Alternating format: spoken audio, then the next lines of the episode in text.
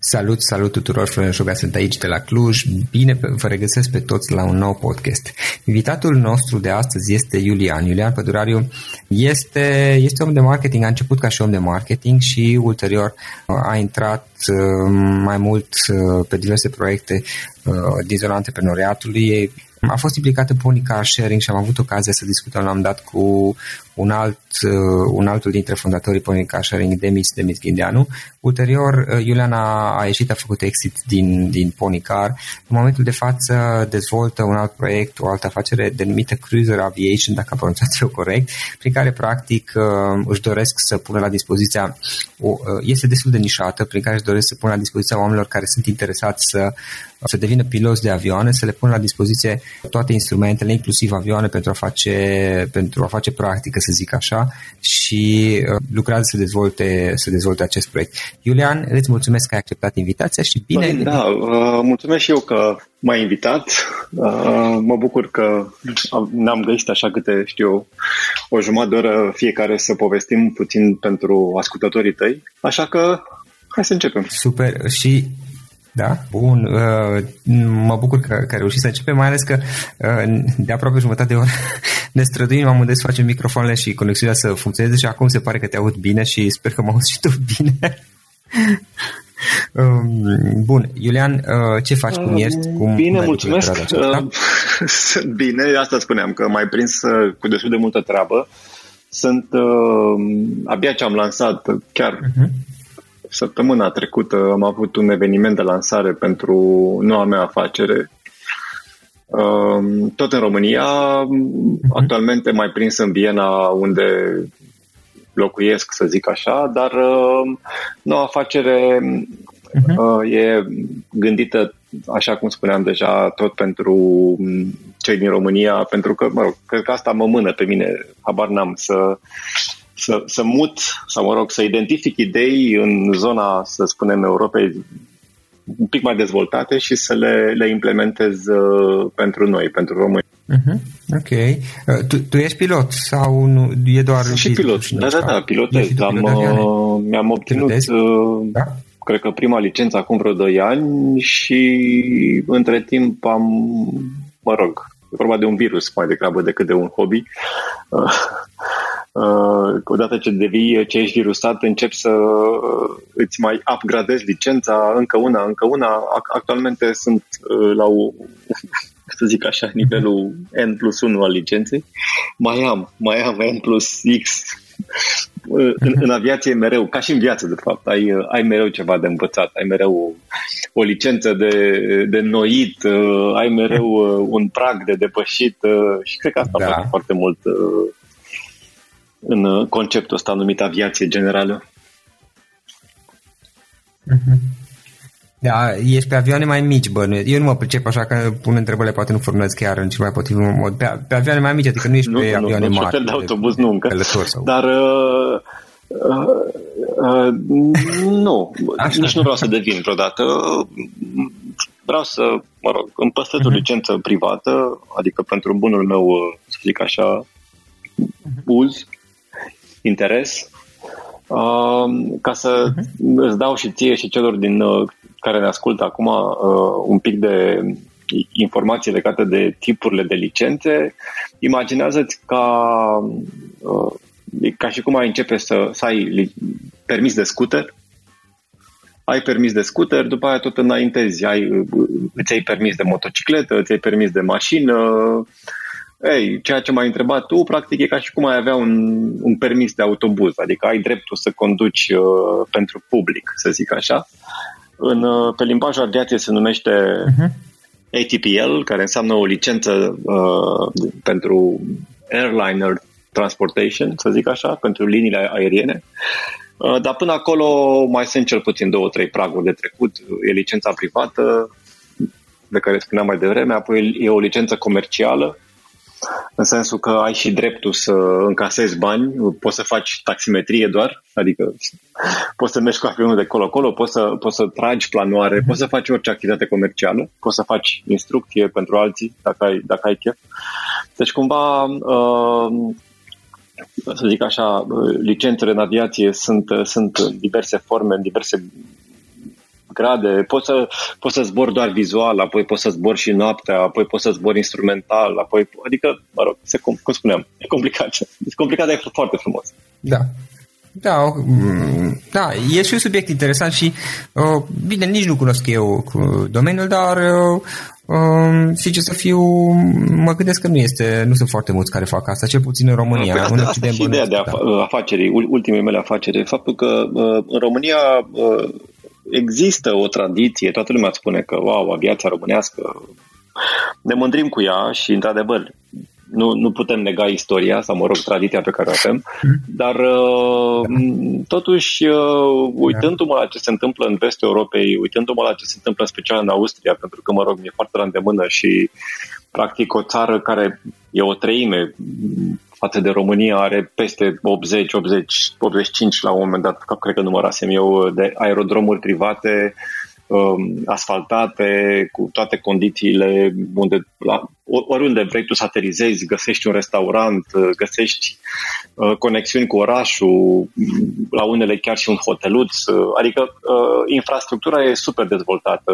La mine în sat, să zic așa, unde aterizez, se întâmplă să momente când uh, stau la coadă, sunt al treilea aparat la aterizare, adică nivelul și uh, nivelul infrastructurii și frecvența cu care oamenii zboară în vestul Europei e mult, mult mai mare decât uh, ceea ce am descoperit că există în România. Pentru că, așa cum ți-am spus deja, nu știu, acum vreo 3-4 ani m-am apucat de acest nou hobby uh, și mi-am dat seama de diferențe.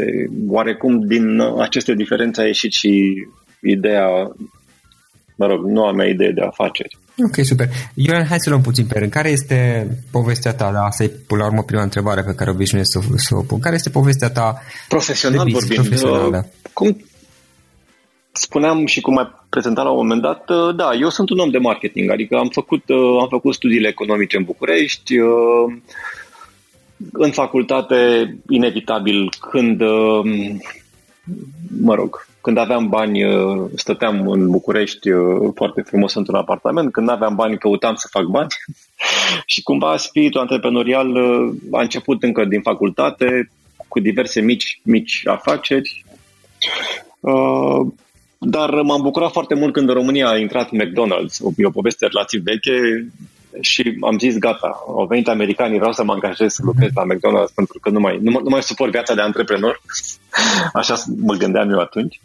Și cumva, îmbinând uh, studiile economice cu oarecare experiență din lumea asta a corporațiilor, uh, am intrat în marketing. Am făcut pentru McDonald's, am făcut uh, Bine, am prăjit și destul de mulți cartofi în, în linia de servire, în, în prima linie, dar încet, încet, odată ce am avansat în, să zic așa, în organizație, am ocupat de ceea ce la ei se numește local store marketing, adică un fel de marketing așa la nivel de uh, local, da, la nivel de restaurant, de oraș, cu foarte multe restricții și foarte multe manuale din care aveai, uh, aveai ocazia să te și inspiri, dar să te și limitezi la, ce, la planurile pe care vrei tu să, să, să, să le faci, să le implementezi. Uh, și practic uh, am rămas în marketing, am lucrat pentru companii relativ măricele, companii locale, am lucrat pentru Policolor ca director de marketing, am lucrat pentru, uh, mai apoi pentru o fabrică, mă rog, nu o fabrică, pentru un uh, fostul combinat, sau nu știu cum îi spune, un, de, de la Murfatlar, unde se făceau vinurile Murfatlar, era combinatul vinii viticol uh, de la Murfatlar, unde practic uh, am intrat acolo chiar în momentul în care se privatiza și uh, mă rog, toată tradiția aia de care, uh, pe care lumea știa ca fiind Murfatlar era era, prăfu, era, era un brand super prăfuit și era o, o situație super, uh, cum să spun, uh, învechită după, nici nu mai știu, 10-15 ani în care statul n-a făcut nimic pentru brandul respectiv, pentru, mă rog, fabrica respectivă.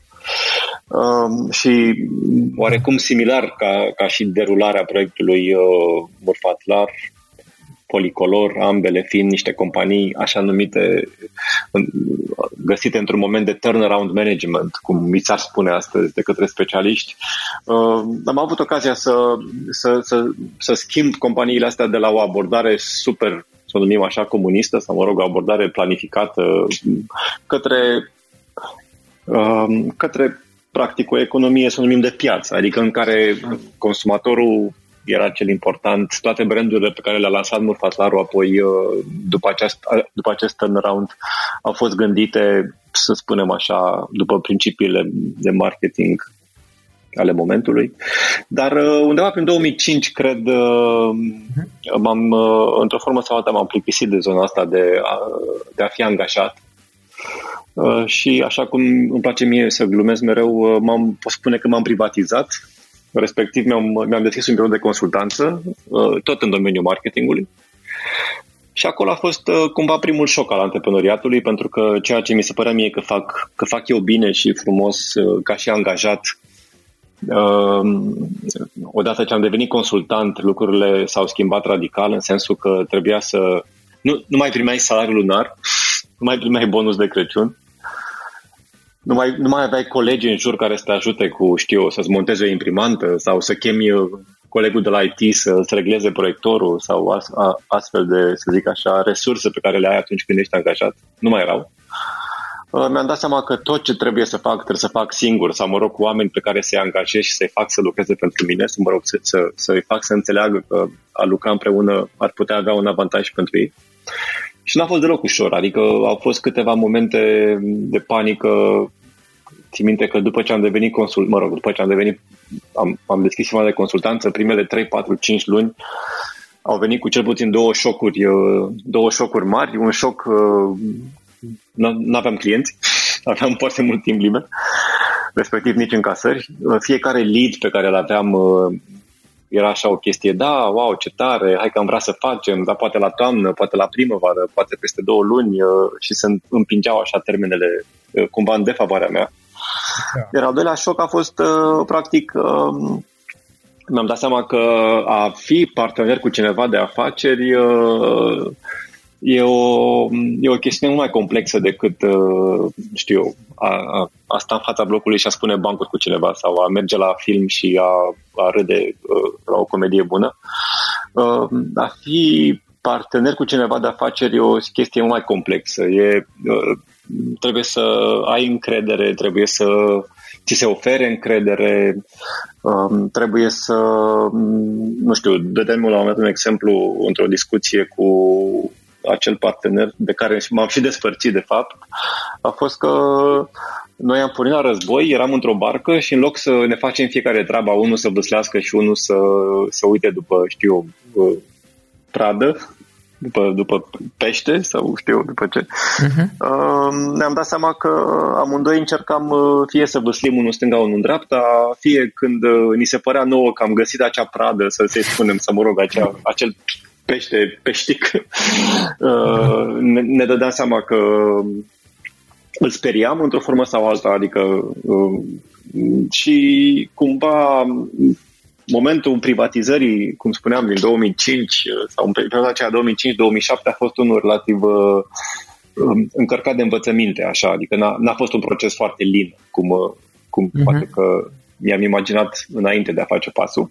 Dar partea bună a poveștii e că mm, lucrurile s-au stabilizat prin 2007 pentru mine, dar uh, în 2007-2008 a venit criza, una, mă rog, criza economică și stabilizat fiind cu suficient de mulți clienți în portofoliu, uh, în sensul că pur și simplu nu eram timp, adică dacă în urmă cu un an, doi, să spun așa, 2005-2006, mă plângeam că nu am clienți, uh, în 2007 nu mai puteam face față.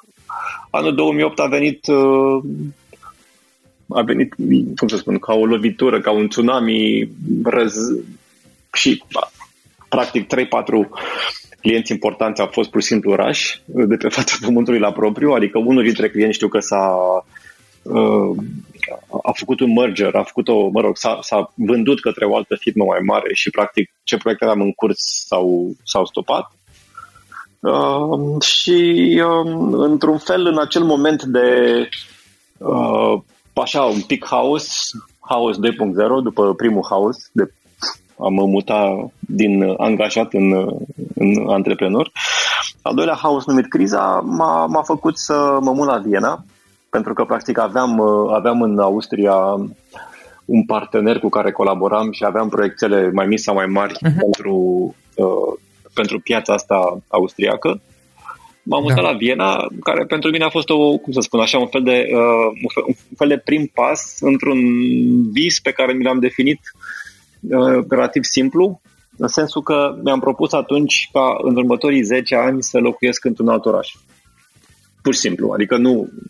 La fiecare 10 ani să schimb, uh-huh. să schimb mediul, să schimb contextul, să schimb ceva. Asta, asta, cum spuneam, uh, m-a făcut să ajung, uh, să ajung cu inima deschisă în Austria, la Viena. În România mi-am vândut absolut tot. Mi-am, uh, mi-am luat doar niște, mă rog, pe vremea încă mai erau, cred că, CD-uri Uh, nu apăruse chiar, sau mă rog, nu era atât de mainstream uh, iTunes sau alte servicii astea de, de, de streaming și țin minte că singura chestie, singura avuție pe care mi-am luat-o cu mine așa a fost uh, o cutie mare cu CD-uri, în rest uh, am plecat pur și simplu uh, vânzând tot în, uh, în București.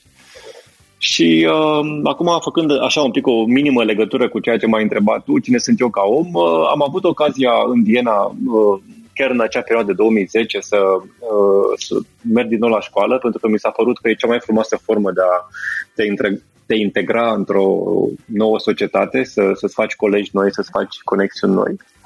Am mers la școală, am făcut un MBA, am făcut un MBA de antreprenoriat și inovație, un program uh, relativ decent, uh, pus cap la cap de uh, școala de afaceri din Viena, mă rog, Wirtschaft Universität, cum se cheamă ea, și Politehnica, Technisches Universität. Un program mixt uh, care uh, a fost extraordinar de, uh, să zic așa, de puternic pentru mine din două motive. Unul, că, așa cum spuneam, m-a conectat cu anumiți colegi, sau mă rog, cu lumea academică din Austria, din Viena pe de-o parte, și pe de altă parte am fost, prin programul cu pricina, am fost expuși la tot ce înseamnă mediul antreprenorial puternic și adevărat din uh, vestul lumii. Adică, pe de-o parte, din vestul Europei, uh, fiind conectați cu, cu, mă rog, cu diverse activități prin Berlin, prin Londra, iar apoi am, chiar am făcut un, uh, un tur în Statele Unite, unde am avut ocazia să înțelegem ce se întâmplă la MIT, ce se întâmplă la um, uh, San Francisco, pe, mă rog, pe, pe coasta cealaltă. Uh, și chestia asta uh, practic mi-a dat cumva, m-a, uh, m-a, m-a propulsat, nu neapărat uh, cum să spun, uh, nu, nu s-a schimbat nimic în mine neapărat, ci mai degrabă la nivel de vis. La nivel de vis m-a propulsat într-o zonă în care uh, mi-am dat seama că Uh, poți, poți visa și poți construi chestii mult mai mari decât uh, încercam eu să le fac în România, București, 2007-2008. Și practic uh, am început să exersez unele, unele mici idei, uh, au fost câteva idei legate de uh, uh automatizarea unor procese de contabilitate, au fost anumite idei legate de automatizarea unor procese de um, customer loyalty, sau cel puțin uh, am încercat să rezolv uh, așa, la nivel de idee, să, să rezolv diverse probleme cu care m-am expus eu ca, ca mic antreprenor. Și toate ideile pe care le-am implementat în acea perioadă au fost cumva uh, direcționate în, uh, în zona de a, de a ajuta pe cei ca mine, la început de drum, la început de uh, nu, și, adică, mă rog, exercițiile au fost practic niște mici startup-uri, uh, aș putea spune pan-europene, în sensul că am fost cu ele la diverse concursuri de startup uh, uh-huh. prin, uh, prin Berlin, uh, dar uh, în, în, în esență au fost idei dezvoltate de echipe din România. De exemplu, un, un, unul din primele, să zic așa, exerciții a fost un, un startup de contabilitate acum câțiva ani buni. Uh, cu care am, uh, am mers la cel puțin la două competiții, cred că una în Viena și apoi de aici am fost trimiși la Berlin. Uh, dar uh, practic astea au fost, cum să spun, știi cum, acum, mă rog, nu vreau să par arogant sau ceva, dar e exact ca atunci când stă, nu știu, stă artistul în atelierul lui și mi se pare că începe să facă o, să iasă ceva din lutul ăla, îi se pare că parcă, nu știu, parcă, parcă capătă chip statuia pe care vrea să, să, să o facă, dar uh, când ieși la lumină îți dai seama că de fapt nu e poate chipul perfect, așa cum uh, ți l-ai imaginat tu. Deci cumva ce îți povestesc eu acum aș gând, a, ți-a spune că ar fi un, undeva în intervalul 2010-2015 câțiva ani buni de, de încercări și de tatonări de a face ceva cu lutul pe care l-am, uh, l-am, l-am acumulat, să zic așa, în perioada de studii și de a mixa, a mixa uh, viața din România cu viața din, uh, din vestul Europei. Și ce vorbeam puțin mai devreme apropo de Pony, practic Pony a fost un, uh, uh, acum mă rog, tu, tu, tu m-ai etichetat ca fiind uh, fondatorul Pony uh, în 2015, dar în esență Pony practic a fost al, cred că al cincilea sau al șaselea exercițiu antreprenorial. Deci, okay. și, și cumva primul mult mai vizibil, adică primul mult mai, mult mai făcut ca la carte, făcut așa cum așa, Deja, deja aveam, deja aveam experiența experiența eșecurilor anterioare, da? Și pe altă parte aveam și uh, un fundament, uh, să-l numesc așa teoretic, uh, la care am fost expus și pe care încet încet l-am înțeles. Că degeaba citești o carte despre cum să joci tenis sau cum să zbori, că mai întrebam mai devreme de apropo de zbor, poate că înțelegi tehnic vorbind ce ai de făcut, dar practic tot trebuie să joci tenis sau tot trebuie să te pui la mașa unui avion ca să înțelegi cu adevărat ce înseamnă jocul respectiv. Și cumva, uh, aia zic, uh, pe, lângă, pe, pe lângă teoria cu pricina, uh, eșecurile din, din primii ani ai antreprenoriatului personal uh, m-au făcut să gândesc implementarea lui Pony într-o altă formă. Adică, practic, culmea, dacă în toate celelalte proiecte de care vorbeam uh, am băgat inclusiv bani personali, am băgat inclusiv bani, uh, mă rog, cei care eram atunci parteneri, uh, am, am pus fiecare resurse, indiferent că vorbim de timp sau de bani. Uh, în esență, Pony cred că a fost primul exercițiu de antreprenoriat pur, în care uh, nu pot să spun că am intrat cu foarte mulți bani personali, ci pur și simplu uh, am definit foarte bine ideea, am definit foarte bine uh, nevoia pe care încercăm să o rezolvăm uh, și am reușit să atragem atât, antrepren- uh, atât investitori cât și uh, să zic așa, atenția autorităților locale, că vorbim de Cluj sau de București, uh, după câțiva ani de la lansare, a fost mult mai simplu să avem un dialog cu autoritățile, de exemplu, din București, după ce în primii trei ani uh, ne-am luptat aproape în fiecare zi cu, cu cei din Cluj. Deci, cumva, uh, a fost, uh, da. a fost un exercițiu în care am putut atrage foarte mulți stakeholder, foarte, mulți, foarte multe părți interesate, de la investitori până la autorități, cu doar pe baza unui vis, în esență, adică nu, nu, nu cu foarte multe uh, resurse implicate, practic cum ar trebui făcut orice proiect antreprenorial. Și aici cumva aș, uh, uh, aș, aș putea lega primul sfat, că foarte multă lume se sperie de antreprenoriat uh, în ideea în care, wow, păi nu, că n-am bani, că ne trebuie bani să facem mai să cealaltă, dar dacă dacă ai o idee foarte clară pe care o poți valida cu piața, care se dovedește a, a rezolva o problemă reală, cu siguranță poți atrage finanțare și poți atrage uh, parteneri sau, mă rog, stakeholderi în jur care să susțină implementarea ideii um, și care să poată să vină la masă și cu resurse necesare, fără ca tu uh, să, să, să suferi că, știu eu, a, nu am bani pentru ideea asta sau nu am suficient de multe resurse pentru ideea asta. Da, și practic asta a fost mhm. Pony uh, în care am fost uh, uh, am fost implicat până în vara asta. Uh, odată ce m-am hotărât să-mi continui uh, uh, visul antreprenorial în zona aviației, am, uh, am făcut un exit. Tu, da, da, da. Mi-am vândut părțile. Ai trecut partea ta. Uh-huh. Și, uh, practic, m-am concentrat foarte mult pe, pe noul startup, undeva din luna, cred că august, iată că au trecut 3-4 luni și uh, acum vorbim deja de următoarea, următoarea aventură antreprenorială, de data asta în aviație. Da, cam, cam asta sunt. Adică sunt un om, nu știu cum să mă descriu, dacă ar fi să mă descriu eu pe mine, nu știu, poate labil, poate instabil, poate uh, habar n-am. Dar uh, cu siguranță uh, sunt curios să fac chestii noi, mereu. Da, aici știi, și la Pony și, și la proiectul acesta, Cruiser, acum am capul numele ca să nu zic prostie, da. să nu pronunța Cruiser, Cruiser Aviation, așa și la proiectul acesta.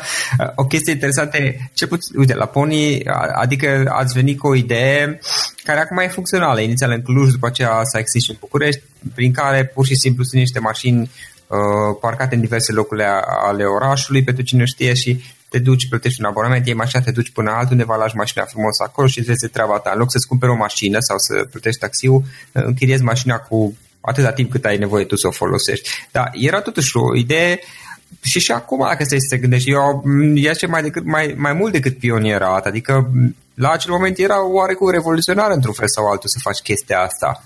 Bine, v-ați dus și în Cluj, să zici, sau or, na, te duci în, în, într-un oraș unde, um, na, sper că o să fie tratate cât de cât mai, mai civilizat mașinile respective, mai ales că nu sunt proprietatea oamenilor. Dar era o idee revoluționară dacă stai să te gândești un pic, Iulian. Și și asta cu aviația, dacă, stai, dacă stau să mă gândesc. Eu nu știu foarte bine domeniul, dar na, e o formă de pionerat mai mult decât pionerat.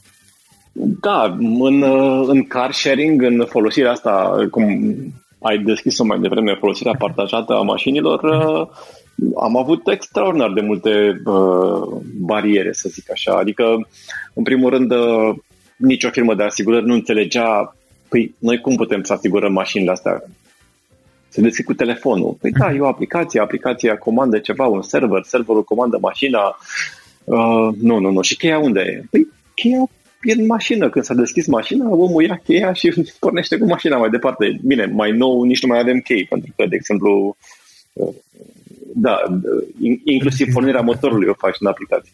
Dar uh, uh, au fost foarte multe, uh, cum să spun, nu neapărat bariere, dar greutăți în a înțelege sistemul. La fel, am mers la, la primărie și i-am rugat să ne ofere anumite facilități pentru parcare sau, mă rog, să plătim abonamente pentru parcare sau așa. Uh, și ne, ne întrebau, păi, tata, ne trebuie numărul mașinii și număr, numele șoferului. Da, da, vă putem da numărul a 100 de mașini care vor fi parcate prin oraș și noi am vrea să plătim parcări pentru mașinile astea cât spuneți. Păi nu, ne trebuie numele șoferului. și ne trebuie să știm unde se parchează mașina, pentru că așa e la noi da. regula. Adică, uh, din nou, se, se reconfirmă faptul că, uh, să zic, anumite reglementări, anumite legi sunt cumva în, în urma timpurilor. Adică uh, ei ne puneau nouă niște întrebări da, pentru că așa sunt reglementările, dar nu încercau să rezolve la nivel așa un pic mai mare o problemă legată de acces la vehicule sau, mă rog, acces la uh, mobilitate în general. Practic, uh, cu toate învățămintele pe care le-am, uh, sau mă rog, experiențele pozitive sau, sau negative pe care le-am uh, acumulat în Pony, uh, acum mi-e relativ ușor să, să le implementez în, în, în noul startup, în aviație, pentru că, la fel, mă așteptam ca asiguratorii să, la fel, da. vrem o listă cu piloții. Păi, lista cu piloții nu există, pentru că acel avion sau acea flotă de avioane va fi folosită în comun de oricine vrea să piloteze. Deci e o chestie deschisă.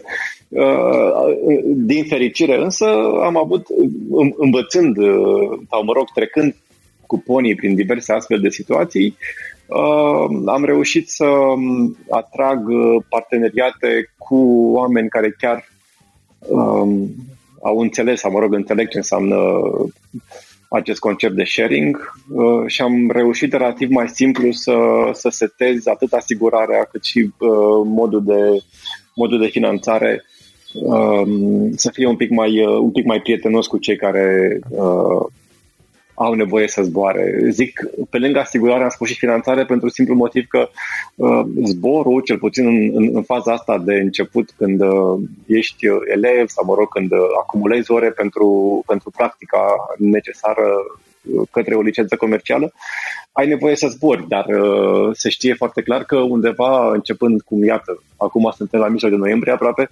uh, vremea nu mai e foarte prietenoasă. Noiembrie, decembrie, ianuarie, da. uh, nu prea poți să zbori la fel de frecvent ca în, uh, ca în perioada cealaltă. Da. Și ceea ce am reușit, de exemplu, am reușit să facem o finanțare foarte interesantă, respectiv uh, în perioada de iarnă uh, să plătim doar, uh, sau mă rog, să Uh, să avem o încărcare mai mică pe, uh, pe cash flow firmei. Cumva uh, ratele mai mari încep din martie până în noiembrie, ratele mai mici sunt în, sunt în perioada ieri. Uh-huh. Exact, exact. Deci cumva asta. asta ar fi un fel de al doilea învățământ în zona asta de antreprenoriat, e că atunci când uh, important e să faci ceva, să faci, să, să, să ai o idee pe care să o implementezi, pentru că fiecare lecție prin care treci, cu siguranță la un moment dat te va ajuta în următoarea etapă. Sigur că tu, în momentul T0, tu nu știi care va fi da, următoarea etapă, adică nici măcar nu, nu trebuie să te gândești la ea. Trebuie doar să te gândești la acel moment T0, să, să faci ce ai de făcut și mm. uh, cu siguranță învățămintele pe care le tragi în, în, în, în T0 îți vor fi la un moment dat de folos. Și, și al treilea învățământ? Al treilea învățământ. Uh, al treilea învățământ cumva, cum spuneam, uh, cred că ar, uh, ar trebui să, să ne sperie confortul. Pentru că uh, de-a lungul timpului uh, confortul e principala barieră în a, în, în a face lucruri noi. Pentru că îți place acolo unde ești, îți place fie în colectivul în, în care ești, fie în țara în care ești, fie în orașul în care ești. Nu-ți vine să ești acolo. Adică am foarte mulți oameni care uh, se uită la mine și mă întreabă, a, te-ai mutat la Viena? Ba, la austrieci nu sunt așa regi, parcă sunt niște persoane care, nu știu, ni se par că uh-huh. nu mai este nimeni pe stradă după ora X, uh, că uh, ceea ce privit uh, din exterior, privit ca un, uh, ca un turist, probabil că așa e. Dar uh, atâta vreme cât ai curajul să intri într-o altă societate sau într-un alt context în care să nu te simți confortabil, practic, în opinia mea, asta e, e, e, e un mod prin care poți să Uh, poți să ajungi în anumite, în anumite uh, să zic așa, etape, fie profesionale, fie personale, pe care nici măcar nu, le, nu ți le imaginai în etapa anterioară. Deci al treilea sfat ar fi legat de, de, de confort. Uh, fugiți de confort. imediat, ce vi se pare, imediat ce vi se pare că e ceva e confortabil, super. înseamnă că e de rău. Plecați de acolo. Da. Ok tu, tu ce instrumente folosești? Ce, nu știu, care sunt chestiile care te ajută pe tine? Acum, sigur, poate că sunt unele mai, mai, mai specifice când vine vorba de aviație, dar la modul general, ce instrumente, ce aplicații, servicii um, apelezi la ele, te ajută? Mă întrebi. Da, da și nu. Acum, spre exemplu, ca și antreprenor și ca și om, eu folosesc Google Calendar. Am în, în ambele ipostaze pentru că îmi este greu să cele două laturi să le delimitez exact. Și așa Google Calendarul le folosesc pe ambele. De, da. Depinde cum te Bine, organizezi tu, nu știu. Trecând peste, să zic așa, uneltele care deja probabil că sunt mainstream, calendare și alte uh, chestii fără de care nu ne mai, nu ne mai imaginăm viața de zi cu zi. Um,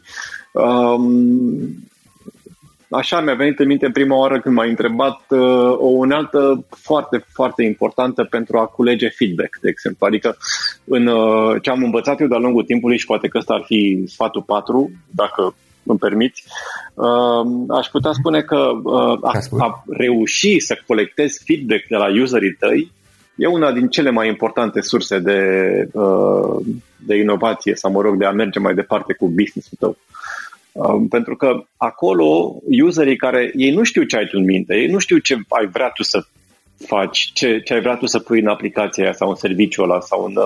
Uh, ei când sunt expuși la acel serviciu, sunt expuși exact, cum să spun, cu mintea limpede și curată ca unui nou născut pentru acel business al tău. Și atunci tu trebuie să fii capabil să le Uh, să le urmărești mișcările, să le colectezi sentimentele dacă poți, uh, chiar pentru un feedback în scris sau pentru un feedback, uh, chiar, chiar și o grimasă a feței e foarte importantă.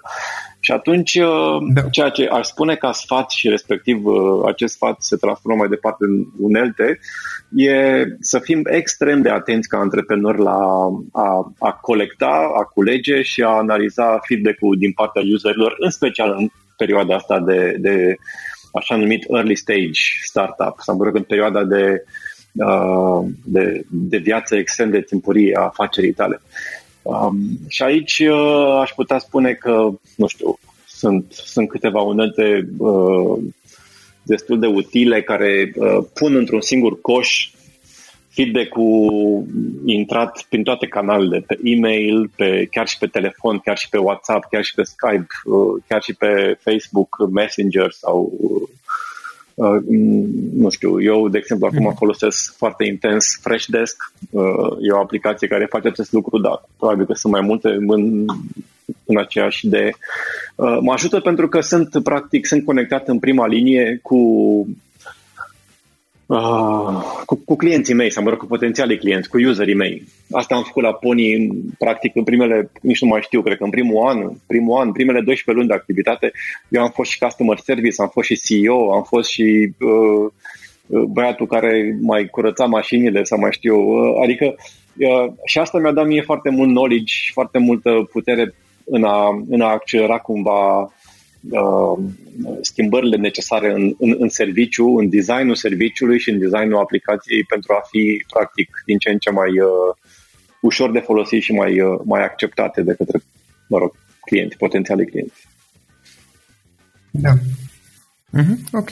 Um, Iulian, um, ce, nu știu, cărți ne recomand să obișnuiți să citești? De sau mă rog, uneori, uneori mai mult decât uh, e cazul. Și, uh, în sensul că Uh, chiar, nu știu, uh, am fost invitat la, la ceva, am avut ocazia să, nu știu dacă știi, uh, fenomenul Nu Ponta. Fenomenul Nu Ponta din acum vreo, nici nu mai știu, câți ani, patru ani. Sau așa. Da. Acolo am experimentat foarte mult, am experimentat foarte mult uh, uh, tot ce înseamnă rețele sociale, tot ce înseamnă viralizare, tot ce înseamnă... A fost un exercițiu exam, extrem de interesant pentru mine. A fost un experiment social, așa l-am numit. Chiar, chiar am, am pe YouTube, sunt vreo două ore uh, de prezentare a, repet, cred că din 2014, Dumnezeule, deci mi se pare așa un fel de uh, cre- cretacic da, pentru, pentru mediile sociale. Uh, apropo de, știu eu, uh, scandală cu Cambridge Analytica și, mă rog, alte scandaluri similare în zona asta a rețelelor sociale. Uh, practic, ceea ce făceau ei era o chestie extrem de legală și extrem de normală cu uneltele pe care ți le ofereau uh, rețelele sociale la acel moment. Uh, lucru pe care l-am experimentat, mm, am citit anumite cărți în, în zona respectivă, respectiv Uh, Dragonfly Effect uh, e una din cărțile pe care le-au scris chiar cei care l-au așteptat pe Obama să câștige alegerile uh, la începutul anilor 2000 sau mă rog 2008, ceva de genul. Uh-huh. Cumva Uh, odată ce am, am avut ocazia să, să merg la un, la un congres, ceva congres de ăsta uh, și cineva m-a întrebat de nu Ponta, eu n-am făcut nimic altceva decât am recomandat vreo 3-4 cărți. deci, cum, deci uh, uh-huh. uneori cred că nu, e bine să citești, da? e, e bine să să și ai ocazia să, să implementezi ceea ce citești în cărțile respective. Uh, și întreb, dacă e să mă întorc la întrebarea ta ce cărți recomand, am, am, am o colecție, cred că le-am pus undeva pe Pinterest, uh, am o colecție de cărți care merită citite, dar așa, pe, îți dau link link după da, și pentru că e un link dinamic. Când găsesc ceva care uh, simt că e de interes, îl pun acolo. Dar uh, oricine ne ascultă acum și vrea să devină antreprenor sau vrea să evolueze în viața lui de antreprenor actuală, uh, să meargă la un pas următor, uh, la un nivel următor, ar fi o carte numită Antreprenorul disciplinat, ceva în engleză se numește The Discipline Entrepreneur sau ceva de genul. Uh, mi s-a părut okay. extrem de puternic uh, prin faptul că uh, e scrisă de un profesor sau de un colectiv de profesori studenți de la MIT uh, care nu au făcut nimic altceva decât au analizat uh, acolo pe coasta lor uh, de est care au fost cele mai de succes startup-uri în, în, în mediul uh, din jurul MIT-ului și au încercat să, să aducă un fel, de, un fel de 20 ceva de pași pe care ar trebui să-i parcurgi și odată ce ai parcurs, uh, șansele tale de a reuși cu startup-ul tău uh, cresc exponențial. Sigur că par foarte mult, așa când spun 24 de pași, par așa o chestie, wow, nu, eu nu, vreau, vreau repede, vreau acum repede. Dar ce am învățat eu din, din cartea respectivă și am aplicat uh, inclusiv, cum spuneam, Pony a fost primul, primul start făcut by the book, făcut după carte, de fapt a fost făcut după această carte. Pentru că uh, parcurgând acești pași, unii sunt uh, pași care durează, știu o jumătate de zi, doar să te gândești la ei, uh, unii sunt, unii pași durează săptămână, ai nevoie de research, ai nevoie să vorbești cu oameni, ai nevoie să, să cauți răspunsuri, dar odată ce faci fiecare din pașii ăștia, uh, repet, ajungi în anumite puncte în care îți răspunzi atât ție cât și potențialilor investitori sau potențialilor parteneri, îți răspunzi mult mai clar la Uh, câți bani ai nevoie, de ce ai nevoie, ce piață adresezi, uh, care e rata cu care poți să crești sau cu care poate să, să se viralizeze afacerea ta. Uh, și cred că această carte de Discipline Entrepreneur nu trebuie să lipsească din, mă rog, de pe Kindle sau din, din biblioteca niciunui antreprenor. Biblioteca Kindle. Biblioteca, biblioteca Kindle. Că mai nou așa e. Da, deci asta, asta, asta o, o recomand da. fui cu drag. Um, Chiar auzisem de carte, n-am citit-o asta și eu am, o am pe listă, trebuie să... Aș recomanda, aș recomanda să fie citită și apoi la fiecare, la fiecare idee de afaceri sau, mă rog, la fiecare încercare de a face ceva, uh, să mai trecem o dată prin pașii respectivi, știi, să, să avem așa, știi, la modul, ok, aici sunt la pasul 3, ce trebuie să fac, știi? Adică cumva e o carte uh, teoretică, dar cu foarte mare aplicabilitate. E o lucrare teoretică cu foarte mare aplicabilitate în viața de zi cu zi, ca antreprenor. No. Mm, foarte tare, foarte tare. Um, o întrebare mai am în final. Um, dacă ar fi să lași ascultătorii podcastului cu o singură idee din, din toată discuția asta, care ar putea fi aceea? Aș spune să fugă de confort. Cred că asta, Cred că ăsta e drive-ul cel mai, cel mai important pentru, uh, pentru cei care vor să facă, să facă ceva, să aducă chestii noi. Pentru că atunci când faci chestii noi, cu siguranță uh, asta, asta e conceptul. O chestie nouă vine prin, uh, prin fuga de confort. Prin fuga de momentul curent. Perfect. Ok. Perfect. Uh, Iulian, îți mulțumesc mult pentru, pentru discuție. Mă bucur că am reușit să am, într-un final, văd că, deși am avut niște probleme tehnice înainte de, de, de a face înregistrarea, văd că a funcționat perfect totul în, în timp ce am stat de vorbă. Încă o dată, mulțumesc mult. Chiar sunt curios de în ce direcție să mergi și sper să, să mai stăm de vorbă peste câțiva ani, uh, să vedem ce, ce alte lucruri noi ai făcut. Încă o dată, mulțumesc că ți-ai găsit timp să... Mulțumesc și, și ție. Le mulțumesc celor care ne-au ascultat și care, mă rog, ne vor asculta să ne auzim cu bine peste 5 ani, peste 10 ani, vedem, ce am, vedem unde am ajuns fiecare, sau mă rog. da. Da.